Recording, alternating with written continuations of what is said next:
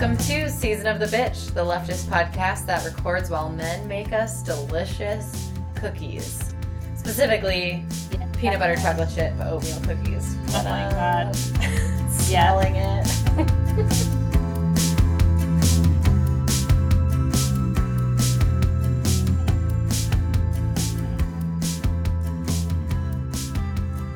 Today we have Laura. And hope. Yay! And we are also joined by two incredible guests. We have Writers Guild of America East organizer Megan McRobert and Jezebel senior editor Katie McDonough. Welcome and thank you both for being on Season of the Bitch. Oh, thanks for Yeah. thanks for having us. Awesome. Yeah, thank you.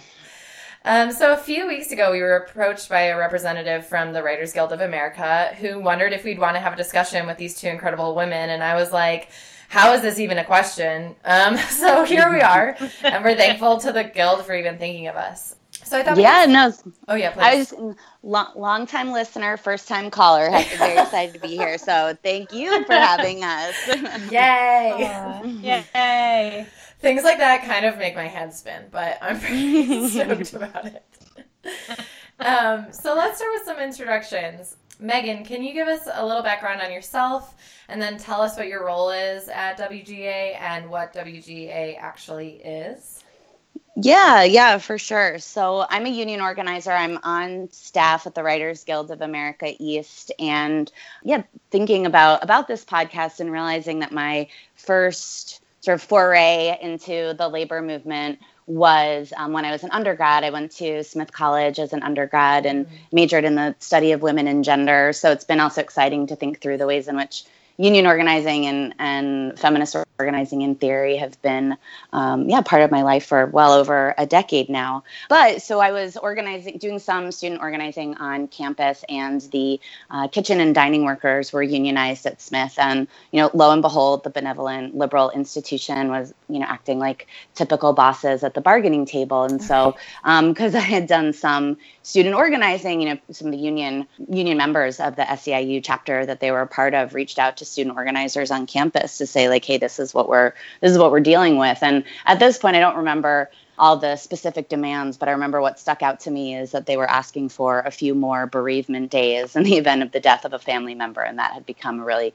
a major sticking point um, for a union that had you know more than 75% membership were women at an institution that was historically um, about the education and empowerment of people we've historically described as women. So so anyway, that was my first that was my first campaign and what really stuck with me is that we won. You know, the workers won a bunch of stuff partly because students started threatening to do stuff during commencement and do these sort of public shaming of of the school about how they were treating um, its own women workers. And this was right around the time that you know sort of the early 2000s when the latest iteration of the Iraq War was kicking up and had done the the teach-ins and the anti-war protests. And so had this moment too where i realized that this really deep history of the labor movement people had on the left had figured out how to win things um, in a really tangible way at a time when i was really looking for that and struggling for you know where are the places on the left where people are taking on the issues that matter to me but also actually you know winning and changing changing people's material conditions. So that was sort of my first you know, explicitly uh, my first labor experience and, you know, had kind of a post undergrad journey that included a, working at a rape crisis center and going to graduate school. And so, most recently, being back in New York City for about five or six years, you know, really came back to the union organizing world, frankly, because it's one of the few places where you can make a living in New York City and have your job title be organizer. Um, and so I've, I've been at the Writers Guild for about two and a half years and previously was organizing doctors through an SEIU local. And so yeah, so my role at the at the Writers Guild as a union organizer is I work with people um, across the digital media industry and sort of at different phases of the process. The most common thing that people think about for a union organizers working with people to form a union for the first time in a in a workplace that isn't currently unionized, and then continuing to work with people when they negotiate first union contracts or or subsequent contracts, and um, and also you know organizing when there's a contract in place, organizing around workplace and industry and political issues that that may or may not have gotten addressed in the union contract. Mm. And then what would the other and then yeah in terms of what the writers guild actually is the writers guild is is a union with over well so i'll say first the writers there's the writers guild east and writers guild west and they're distinct entities but work together to negotiate um, a common contract called the minimum basic agreement and so the historic membership of, of the writers guild it was founded as the screenwriters guild in the 30s so mm. it was hmm. screenwriters coming together like explicitly as a response to the studio system where people were grappling with questions of creative control whether that's you know trying to get subversive elements into movies or just who got paid for what work and mm. so you know eventually you know the west was founded and the east was founded you know based in um, LA and New York City, respectively. And so, again, the historic membership of, of the Writers Guild has been in scripted film and television. And so, today that includes, you know, a movie you might see in the movie theater, a show you might watch on Amazon, um, but also includes a, a number of people in in journalism and media, whether that's you know broadcast news like CBS and ABC, or digital media like um, HuffPost, Jezebel, Vice, um, that sort of thing. So sorry if that was a lot, but that's no that's sorry. Sort of yeah, it's a perfect amount. I think. yes, mm-hmm. amazing. Thank you. And Katie, do you want to give us some background on yourself, um, what you're currently doing or working on, and talk about Jezebel a little bit? Sure. Um, so yeah, I'm a senior editor at Jezebel. It is the best place. I love it. I basically oversee the political coverage there for mm. the most part. Um, I work with like a really excellent team of writers and editors to just figure out what covering this administration and, and state level stuff and kind of more community based stuff, like a range of things that are going on right now. And there's like never a shortage of shit. So it's a lot. Before I've been pretty much doing political journalism since I got into journalism. So working at a few different places. But yeah, I mean, like, I, I feel like Megan has like such a storied history, and mine is like, I went to college and saw that journalism could be like you could be nosy for a living. And i was like oh sure. And then that's that's pretty much how it happened. I love that. I have to say I've, i was explaining I've, I've had several conversations with various people in my life about what it means to be a union organizer. And one day my dad looked at me and he goes did you just figure out how to gossip and talk back for a living? I was like yes. And also we make we make plans and lists so um, it's one of the joys of organizing journalists, as they are they're nosy, a nosy, inquisitive bunch. Yes. Um, yeah. So I guess that's sort of. I mean, I can give you. we can go. We can just talk and talk about all of the weird shit that you encounter as like a woman in journalism. But yeah, like I, I think Jezebel does something really unique. I, I before I worked there, I loved reading Jezebel. So I think it is like just holds a really unique place in the culture. And I really like the kind of perfect mix of really serious reporting that I think it we do better than anywhere and mm. also like being a bunch of like feral freaks that do totally weird stuff and it all fits together pretty harmoniously in a way that I think you know it really works so I I've, it's a it's a good gig I think yeah absolutely Jezebel's amazing if you don't know, listeners, now you know. Amazing. Well, thank you both for sharing. So, the Writers Guild of America, uh, East, you know, and West, and collectively, is so large in scope.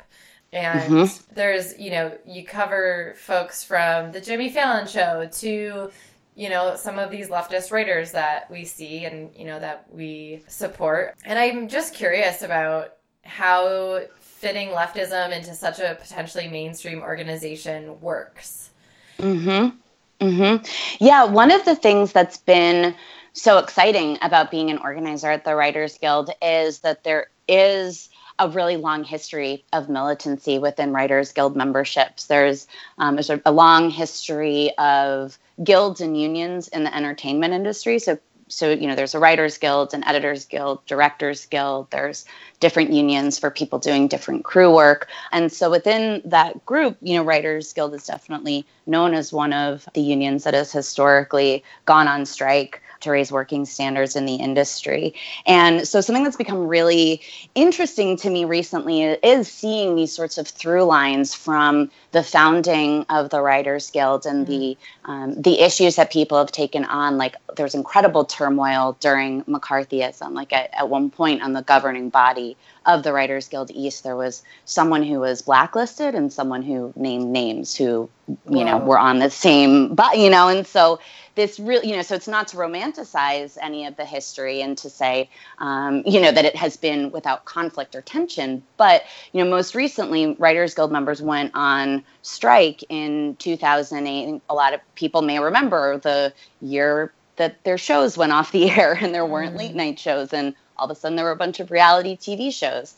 And that was largely that was because Writers Guild members, and here I'm talking about scripted film and television writers working within um, the minimum basic agreement. So it's a, a three-year contract that sets minimums for everything from you know writers on the Jimmy Fallon show to you know the writers of Spotlight. Um, and one of the driving principles behind the strike in 2008 was people saw that the internet was becoming a place where money was being made and film and television were being distributed. And even though people didn't necessarily know in 2007 2008 the kind you know sort of what we'd be looking at in 2018 people did say sort of saw the writing on the wall and said this is a thing and we we want to get paid if our work is distributed on the internet instead of you know, over television or a movie theater. Mm. And so by going on strike, you know, the, the official term is, you know, won jurisdiction over digital video streaming. And so you know, when you see shows on Amazon, on Netflix, on Hulu, the people who wrote that are are getting paid for that work because um, because they went on strike. And so it's a really you know, a union that has not been afraid to go on strike and has also seen the ways in which technology changes and the economy changes, and that means that workplaces change and industries change and, and unions have to change as a result if we're going to, you know, continue to exist. You know, so so that said, right, like every union is an institution and you know, we see it in feminism, we see it in the political process. Like when movements become institutionalized, there is often sort of a mainstreaming that happens.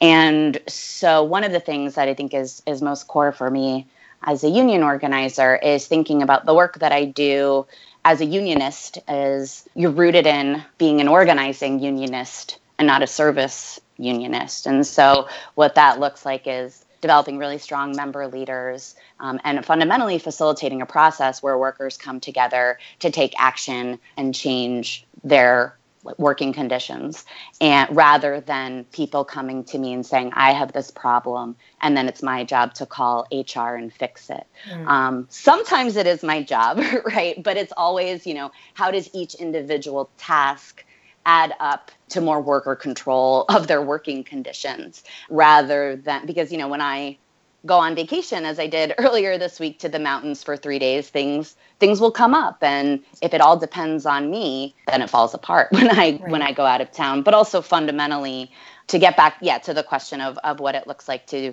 fit leftism into a potentially mainstream organization I think for me it's remembering that we're that I work for a union mm-hmm. and what it is that unions do and making sure that what I do adds up to these sort of guiding principles of like why why unions even exist and what they what they can accomplish uh, when they're when they're at their best. Awesome.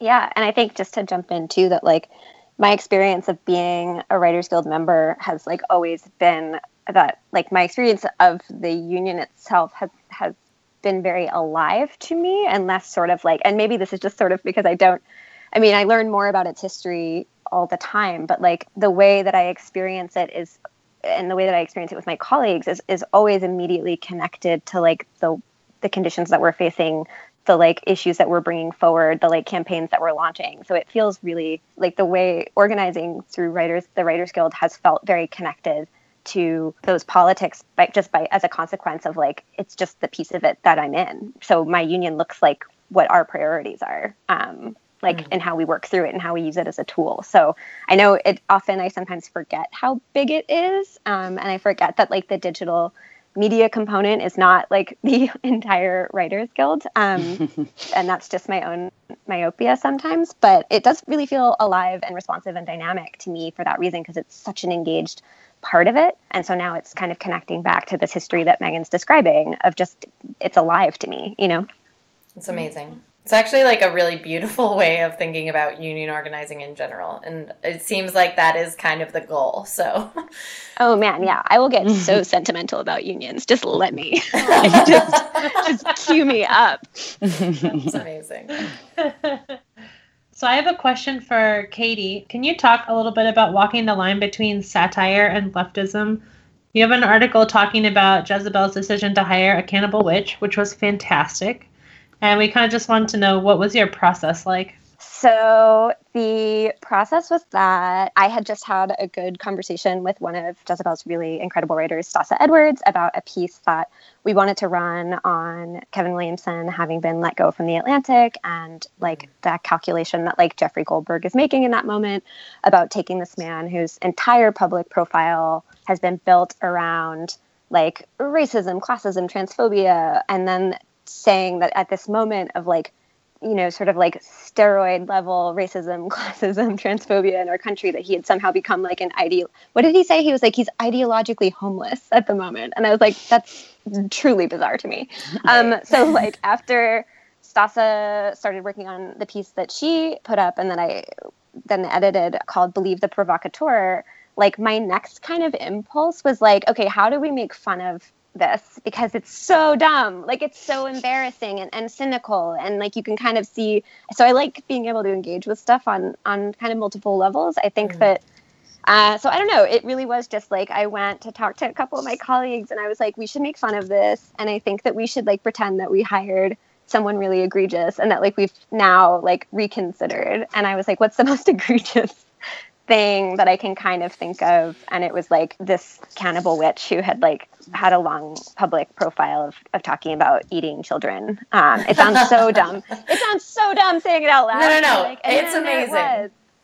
It but um, it was just, it took a very short amount of time. I will tell you that, that my process was maybe 20 minutes and then it just was up. And I love that it sat kind of in the same sort of critical space as Stassa's really, I think, like elegant and cutting essay, and that like we could kind of be hitting stuff from multiple angles and sides. Um, and then I got someone, I forget who picked it up. There was some like, there, there was like a conservative religious Facebook group that picked it up, and they were like, what like Jezebel thinks this is funny. It's not funny to oh talk about eating, eating, children. And I was like, oh wow, cool. Like really it's like impact journalism. Stuff is really happening here. it's really intense. Um, but yeah, sorry, go ahead. No, I, yeah, there is the, there is the Christian right that would actually be nervous about that. But I think like it's kind of amazing that line to walk because well particularly you know, if y'all are like me, it's so nice to have a break from the intense shit show hellscape that we're constantly reading about and still point to the shithole hellscape but do it in a way that I'm like, okay, I can still breathe and like we're here. Yeah, mm-hmm. I think that's totally it. And it's hard because it can't like it can be hard sometimes to find like a moment to just go light on yourself like as you're experiencing something that like is pretty crushing but like i think that the thing that i like so much about some of my favorite writing and writers is always like people who can figure out what that line looks like and walk it and like try to land a punch in both ways like i, yes. think that like so it, yeah like when it really works it, it feels because yeah if it's too if it's too heavy all the time I, I think you just sort of like you just can't handle it like no person can handle that 24 hours a day every day you know um, mm-hmm. so it, it's a nice thing to be able to do that and get somehow to have people think that that's a, like normal to, to write that piece and to, yes. to publish it so yes. yeah, i feel fortunate for that yeah i think another thing that happens a lot now is just that there's a ton of people who a lot of their identity is in social media, you know, like hot takes about things. So no matter what you put out there, somebody may like be, you know, very, very offended about it, just like in an effort to generate more traffic for themselves. Um, and then oftentimes like there's some like reports about like the controversy that's created by this small group of people being unfairly outraged about, you know, something that was obviously satire. So it seems like that happens a lot too. Yeah, people are like good at having no, not a sense of humor. I found, but like, you don't it's say. like- Really Yeah, poignant I way to put it. I'm sure that you have never encountered such a thing, so you would not, you would not know. But um, yeah, I mean, No. it's like I think that in terms of one thing that I like about being an editor at this moment is being able to like work with writers, and sometimes because like in the same way that there's such heavy stuff, I also think that there's sometimes like bad stuff that often like you know when Bari Weiss writes something at the New York Times and like this get, gets this platform and has this profile. And so then there's this sort of like reflexive idea that like every word she writes has to be taken so seriously. And I, I do think that there's so much important work being done that like will take down like bad faith cynical arguments like line by line. But then i also think that i'm sometimes just like hey and sometimes it's not that deep. And sometimes it's bad in ways that are familiar and that we Mm. don't have to like you don't have to labor every single time to kind of be like no i really need to like grapple with this line by line. I think that sometimes being dismissive like being like making a joke about cannibal witch and this is of course not like you can't consistently do this like it's not always the right tone or method or whatever but i do think that there should be room for being like this is not that deep and i can like kind of mess around with it you know Definitely. Mm-hmm. Something I've been thinking about, you know, one of our most recent organizing campaign to go public was the is Onion Inc., which includes you know the Mm. Onion and ClickHole, um, as well as AV Club and their and their you know, video producers, and so it's a number of people. But you know, thinking through, sort of, we've used Onion articles in organizing campaigns before. I think one of my favorite all time Onion headlines as employee uprising quelled by free pizza because we've literally used it in almost every organizing campaign. When there's an anti-union campaign there's usually coincidentally like free pizza or all of a sudden like a team happy hour. And so also like looking at the ways in which people who are you know writing satire and doing it are sort of skewering these these power dynamics in a pretty concise way that we don't always we're not always good at messaging on the left. We're not always good at Right. messaging like in the labor movement. But you have these like devastatingly funny headlines where people that sort of illuminate this dynamic. And so it's been really interesting to, you know, to work with the people who are who are writing that and to think through, you know, sort of how their their work is is satire or you know for many of them it's satire and comedy um, and that's really been a logical connection for many of them with the the work that they're doing to to unionize their workplace Mm. Quick follow up question from that one, just more generally. We want to know what have been your favorite projects so far. Oh, so I think one of the things that I feel really fortunate about with my job, um, before I was at Jezebel, I was at Splinter, so still within Gizmodo Media Group, is that I like being at a place where like I can go like doing reporting on like illegal syringe exchange in Iowa City and like spending time in a community where people recognize that there are gaps in the law that like are you know preventing mm. them from taking care of themselves and one another and working around it and being able to kind of tell that story you know and similarly like i feel really lucky that my reporting has taken me to all sorts of different places both like in new york city and around the country where just like i am really interested in this question of how people take care of themselves in the absence of of policies that I think seem really straightforward, like having like harm reduction and, and, and clean needle exchanges being legal. You know, I think looking at immigration policy within New York City and looking at the ways in which Sanctuary City is still like using the NYPD as a sort of booster and enforcement for ICE, and the way that our social services in the city are being impacted by like undocumented women who are now fearful about uh, like seeking emergency shelter in our domestic violence um, shelters. There was a piece that I did not too long ago about that, and and so I feel fortunate that there is a sort of room and respect at GMG to be able to kind of do these to do stories of these different kinds of speeds and then turn it around totally and do something that feels really, really light or funny. Because I think for a while, like I think a lot of women journalists probably feel this sense of like, oh God, I have to really make sure that people take me really seriously. And so for a long time, early in my like reporting and writing, I didn't want to be I didn't want to be funny and I didn't want to make jokes because I was like, well, if I'm a political reporter and I do something that's funny, then no one will take me seriously mm. as a political reporter. And like I don't know. I mean, I just have kind of let that go because I just don't like I don't want to have to pick, I guess. So Of course, you're vast, you contain multitudes. right, right. Um so I feel really glad that the, I have a, a job or like a career that I'm able to kind of play around with both. But yeah, I just I do think that there's like in all of my reporting and writing the through line is this this question of like of kind of care and tenderness in the face of of really violent and indifferent systems. So those are yeah, that's usually my projects that I that I feel most proud of are are, are focused on that. Amazing. Um, so we are going to take a quick music break, and we'll keep talking about this stuff when we get back.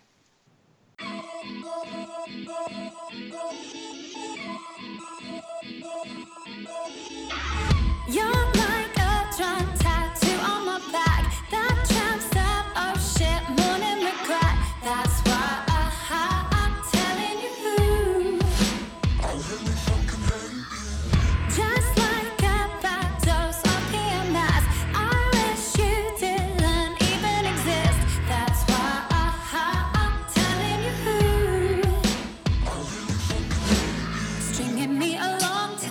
you're not. Giving all I got,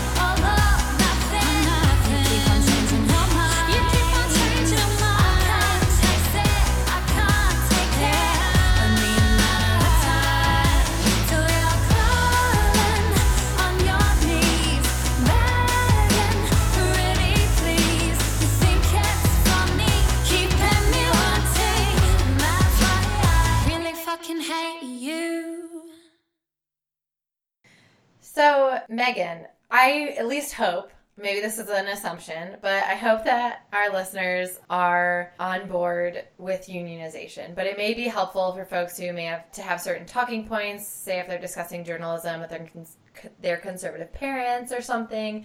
And, you know, I know that this is also specific to organizing in the digital industry as well. Um, and so maybe kind of talking about it on the specific level and then on the more broader context of the labor movement. Mm-hmm. Yeah, totally.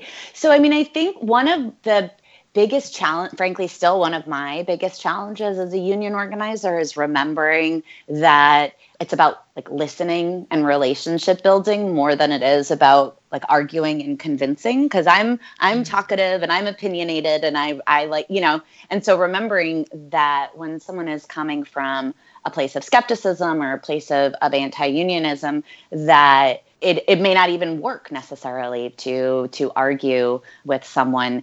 And you know it comes up in organizing campaigns it comes up at like family dinners. But you know what we sort of coach people on when they're starting to talk with their colleagues about organizing is you know what does it look like to ask someone sort of like what are your issues in the workplace? Like what if something was different um, how would it make your day to day life easier or better? Or what would need to change for you to imagine staying in this industry for for years? And there's like different like ways to frame that but fundamentally it's like rooted in this belief that everybody has issues um, everybody has something um, that they would want to change and it's sort of connecting those to like what are the root causes of of those issues and sort of talking people through a, a, process where you start to identify like what is the problem and and what is the solution. But i think also like specifically in this industry what i hear both from people who are working in the industry and people who are not is i hear a lot of well you know unions are for lazy workers or unions are only for people that are you know, physically endanger their job. And there's like a lot that goes into all of that, um, you know, and so also trying to be really aware of and talk people through the sort of myths that underlie our beliefs that professional workers are not workers, right, or are mm. not ever exploited. Um, right. And so not you know being taking good care to not obscure the different layers of economic precarity experienced by different workers whether that's because of you know race gender class industry. But at the same time sort of being able to say you know I, some of the examples that i give to people who are like well what do journalists need a union for? Um, it's you know pointing to the sort of volatility in the industry that you know I've seen people with kids get laid off and you know talking them through their health insurance options like that's a real that's real and so I think yeah and it's something that I have to remember constantly and Katie is like really really brilliant at doing this with colleagues so should definitely chime in but that it's like sitting and, and getting to know someone and figuring out what does resonate for them rather than assuming you know here's the one argument that's going to convince everyone um, mm. because maybe you know maybe it's a like you know I've, I've heard from people who have said look my parents are really skeptical of unions because of the racism that they experienced like from union you know and so it's like totally. you also don't mm-hmm. you know it's like being also like i've sometimes been like oh i've got the i've got the thing that's going to convince them and then i'm just also totally missing the mark on like what they're actually saying when they mm-hmm. say i don't support unions or i don't support unions in this industry so yeah and i think yeah i mean you know Katie and I first started working together when Infusion was organizing like a, a while ago, and I know had to have got to have a number of conversations with with people like since then. Yeah, I mean, it was it's interesting because, like Megan said, it's a lot of listening and figuring out where people are coming from and letting them kind of bring whether whatever their hesitation or like background might be that they're is like leading to skepticism or reluctance to sign a card or get involved in an organizing campaign. And I think that like one thing that I hear a lot or have heard a lot is, you know, in addition to what Megan has described, which is I think this reflexive tendency to think that like the lazy workers need unions thing, which is like just pretty pretty heartbreaking to hear repeated. Mm-hmm. Like how people have internalized that because they've you know there's like been a campaign to message on that for for quite a long time and it's been really successful to convince people that that's like what the case is. Um, but that mm-hmm. also like particularly in journalism people are really there are a lot of reporters who are really cautious and vigilant about this question of like well i'm not an activist and i'm a journalist and there's a difference between so i don't want to become i don't want to become involved with a union even though i know that there's obviously like a, a large historical precedent here to have journalists unionized i think that some people see it as sort of activisty. It makes them a sort of interested party in a movement. So I have had conversations with people where the editorial independence that like a contract secures is a really like useful thing to, to, to help them understand like as like the sort of rise of like billionaire hobbyists and like private equity in journalism who that really can impact what gets written and what gets said that like having fierce editorial protections locked in with a contract and having a really active and organized union that's ready to be vigilant if any of that gets messed with like that's very straightforward and, and very core to the mm-hmm. sort of more, you know, I think like conservatively read traditional project of what journalism is, right? Which is just like independent reporting and, and not getting like not having a boss who can dictate what gets published. So there's just I think there's all kinds of ways into I think because I, you know, I'm from New York and my parents, like, I grew up in a union household. So it was interesting to learn more just about how people are not familiar. I mean, like I had colleagues in Florida, like, and who who live in right to work states who don't have the same experience of like just kind of knowing unions from being around unions. And it really is like a it's an interesting thing to like meet them kind of where they're at and talk through just what they think they need or if it's they have a really positive experience at work then it's this well what do you want to lock down about what really works for you at your company like it's just been a really it's been a, it's a it's a really interesting process to to just talk to people about it because there is there's like a million different you know perspectives hesitations interests that like bring people to this to this question of organizing and, and so it's been really cool to be able to kind of be an audience to it mm-hmm. totally i think also something that i that i underestimated previously is just the value of even demystifying like what a union is and what mm. the process is because it's become such a shorthand, right? Like Katie had said, it's, there's uh, been a lot of money and time and effort put into like making union a bad word. Um, and so just even being able to talk with people like about here's here's what we do like and here's what i do on a day-to-day basis and sometimes that's like i think i'm pretty I, I pretty sure that I've gotten one of my uncles to stop asking me how much commission I made on membership this month.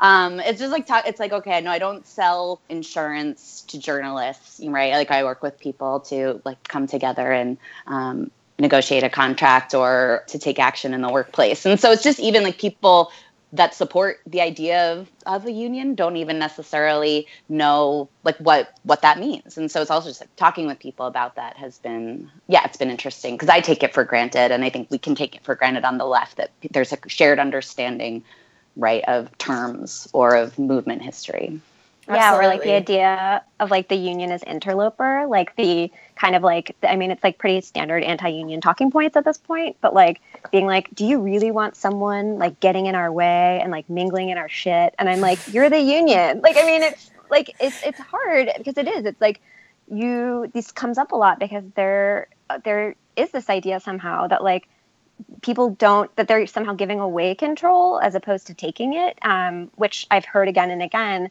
and just it sounds like it just is. It's just that i inside like my own union when as we're organizing and and choosing kind of like campaigns that we want to pursue or issues that we want to bring to the to management's attention like there's sometimes internal concern about like well what if this happens without my say? Or what if this kind of and it's like no like we're the union. Like we get to pick, right? Like we get to prioritize and we get to decide.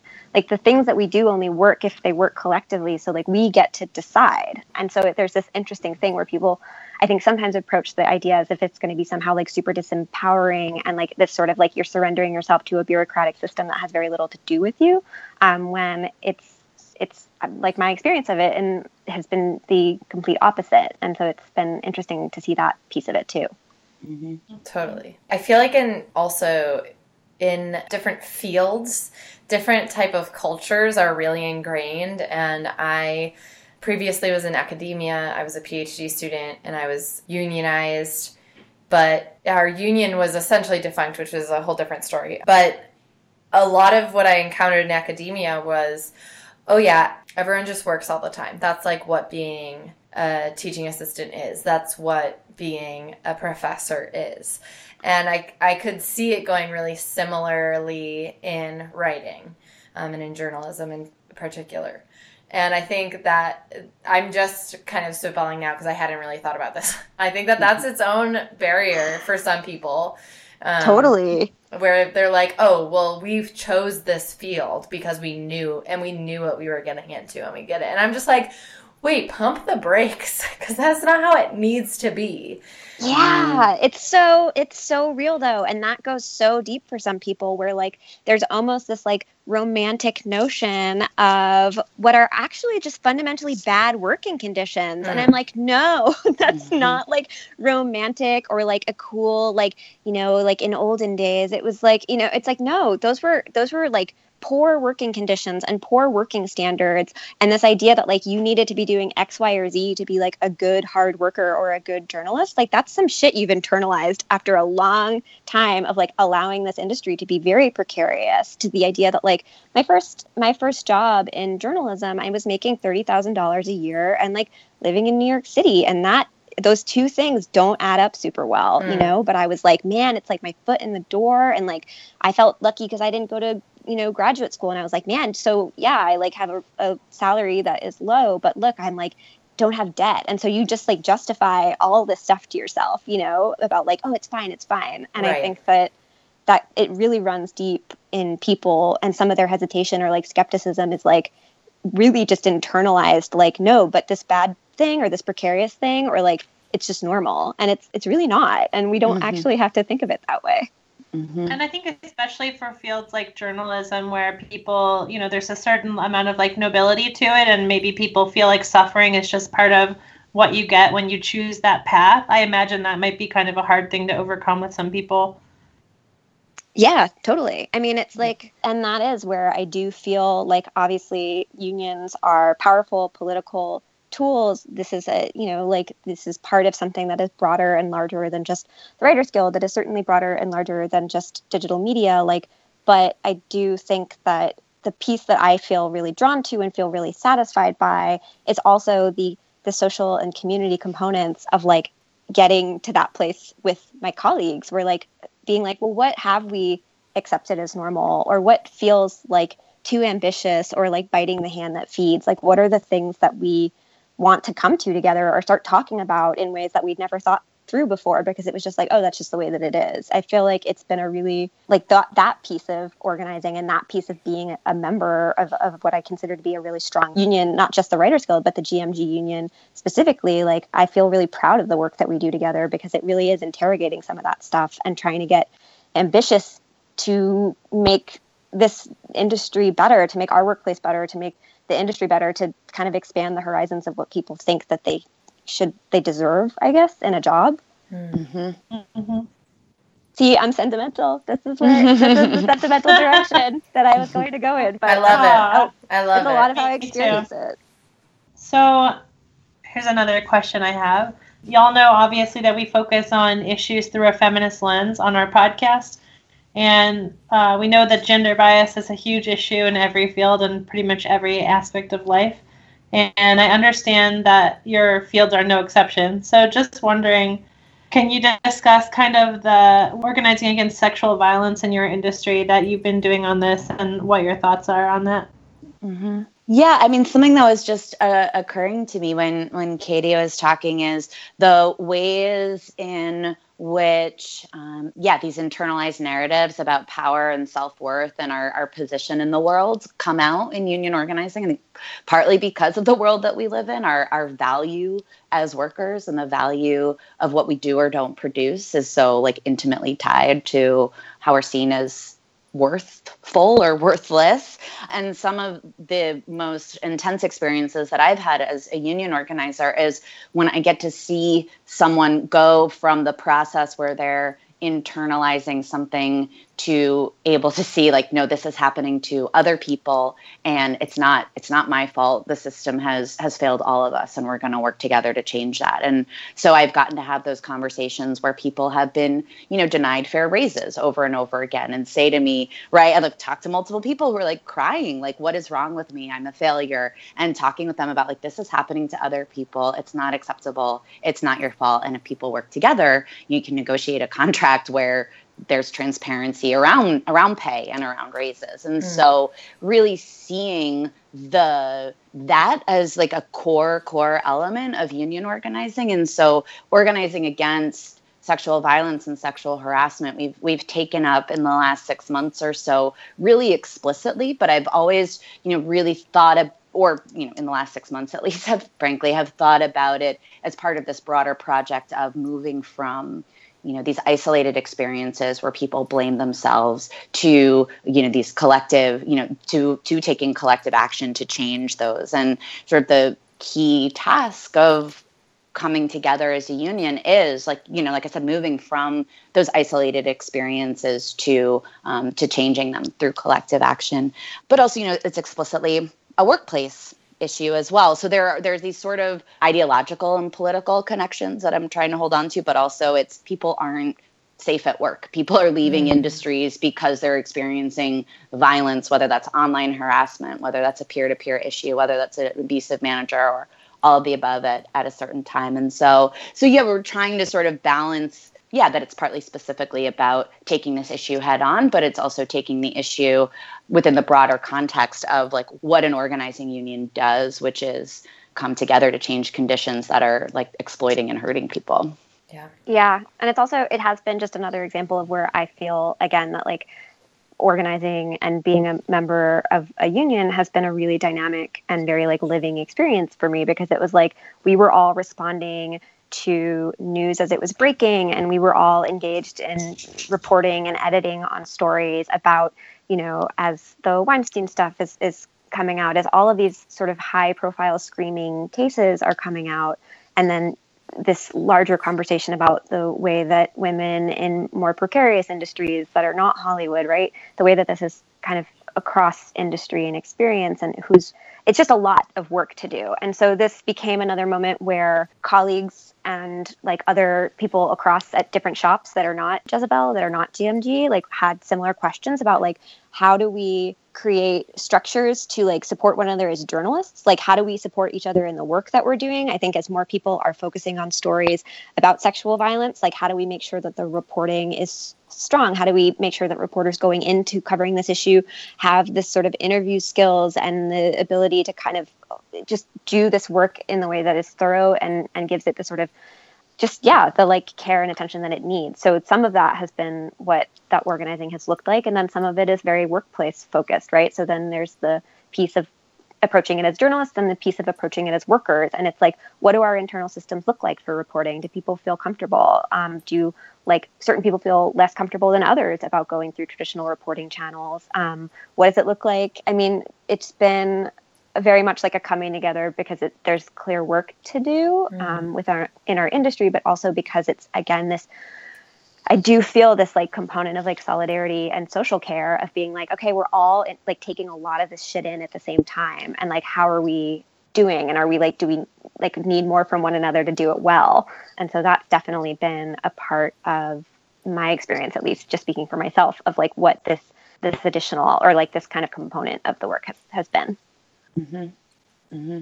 Yeah, and just you know to add just a, a union specific like layer of of considerations or when we're organizing around this, and that a lot of unions are grappling with is you know all union members have a right to representation, and so what does you know what is our what is my role as a union organizer if and when there is a, a, conflict or an allegation between two union members? And what does it look like for me to like i'm i'm a worker too. I'm a i'm a queer woman in the world and and have thoughts and feelings and also like have a job that i'm you know paid to do that i take really seriously. And so i also just don't you know i'm, I'm really proud of of the work that we're doing and i think it's really really vibrant and really important. And i also you know i'm aware of the of the complications and it's a really incredible moment to be able to be honest with each other about all those things and just sort of look at each other. And like we were having we were having a small group meeting about an event that we're planning around specifically around the issue of sexual violence in media. And someone was like what if we just call it it's complicated you're not alone. You know that we're able to just sort of say like we don't know what to do. We haven't we don't live in a world where we figured out how to end you know sexual violence and all of the elements of oppression and trauma that create that violence but we're going to work together to build communities of of accountability and of trust and of mutual aid, whether that's around economic issues in the workplace or issues of violence in the workplace. And that's a really beautiful, wonderful thing. And it's also hard and complicated. And we all bring our our broken selves, our traumatized selves to the work. And so sure. it's something that I've just tried to be really, really honest about instead of, you know, as union organizers, we're trained to be like, you have an issue.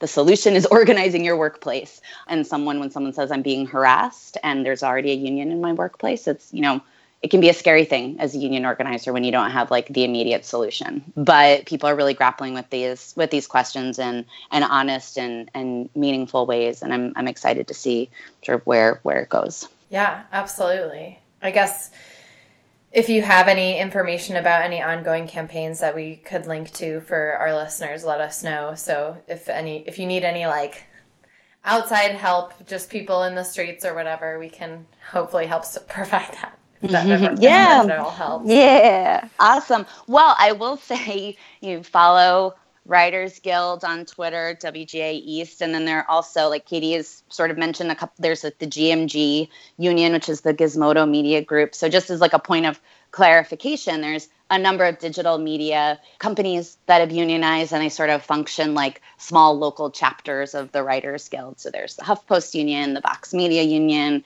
the Onion Union, the GMG Union, um, and people have really taken up you know developing their social media presence that's either Writers Guild wide or specific to a workplace. So um, we're excited to sort of be be in conversation um, with the broader movement, and that would be yeah one way to tap in and see to see what people are working on on a on a day to day basis. Awesome, thank you. Um, so we're creeping towards the end here. I don't know why I said creeping. That's that was creepy of me. I feel like because we were talking about like sexual violence, like I because yeah. I also have like you know experienced that, and I guess my head was kind of in that zone. So anyway, we are heading towards the end of, this conversation. Um, we just wanted to open it up if there's anything else you'd like to say to our listeners, whether it's people who work within media or people trying to help grow or support their own workplace unions or just anything generally, open forum, closing thoughts. Mm-hmm, mm-hmm. Mm. Well, I'll say, I mean, we're, you know, in the country, this, we're a very low point when it comes to percentage of industries that are organized. I um, I think I blocked out the recent statistic of percentage, you know, of unionized workers in the country. But I would say that there are a lot of people out there who are not union members and may have never even thought about organizing their workplace. And and you know, also say that you know I'm a union organizer as my job, but fundamentally I'm a labor organizer. And so I think also sometimes when we talk about unionizing, you know, what we're talking about is people coming together to support each other specifically in the workplace and, and take action to change that. And so I think there should be more union members. I think more people should organize their workplace. But I also think that sometimes people come together and, and take action that results in change that isn't a union, right? People people walk out of work people write petitions people stand in solidarity with a coworker whose benefits have been cut and so i think also just wherever people are at it's talking with the people that you share working conditions with just about what they're experiencing and thinking through what are the ways in which people can come together to change those conditions and sometimes that's that's unionizing but there's also a whole a whole universe of of options for people to support each other but fundamentally it, it starts with that relationship building. And so, you know, I would, yeah, that would be my plug is just talk, talk to your, talk to your colleagues, talk to your comrades and, and support each other. mm. I yeah, it. I think that's, I will, I think that sounds good. And if, yeah, and like for just my part, like if you are in digital media and have questions about what a union would look like at your workplace, you can totally hit me up specifically. DM's open. Um, I will talk to you about it. So. Yeah, amazing. Well, thank you both so much. I like can't even believe it. This hour flew by. I was joking with Katie that I had just like gotten a 90 minute massage and I was like, I don't know how I'm going to be able to hold myself together for this. Because I was like a wet noodle essentially. Um, but this has like really invigorated me. I just started a new job this week and I'm like, I'm very grateful for the shift in employment and it's working with five other women but even in that space i'm like in a small nonprofit world how would this Uh, conversation yeah. go? Mhm. Um, And Mhm. it's really exciting to think like of all the possible ways that you can have discussions about these issues. So thank you both so much. Oh, thanks for having yeah, us. thank you. Yeah. This was super fun.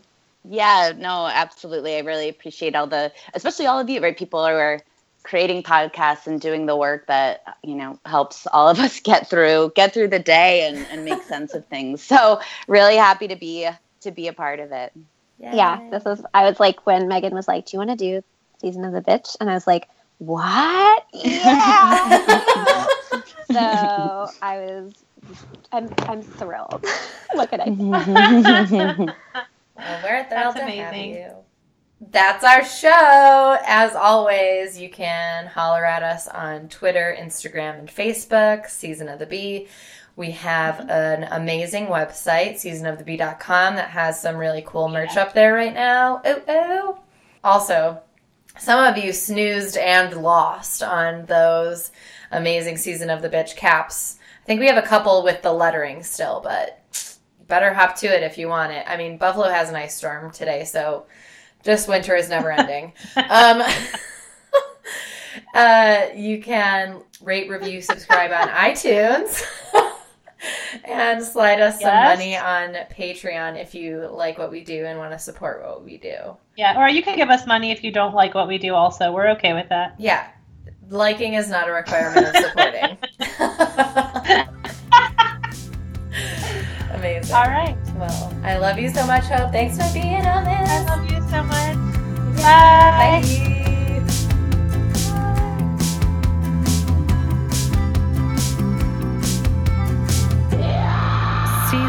The Bitch.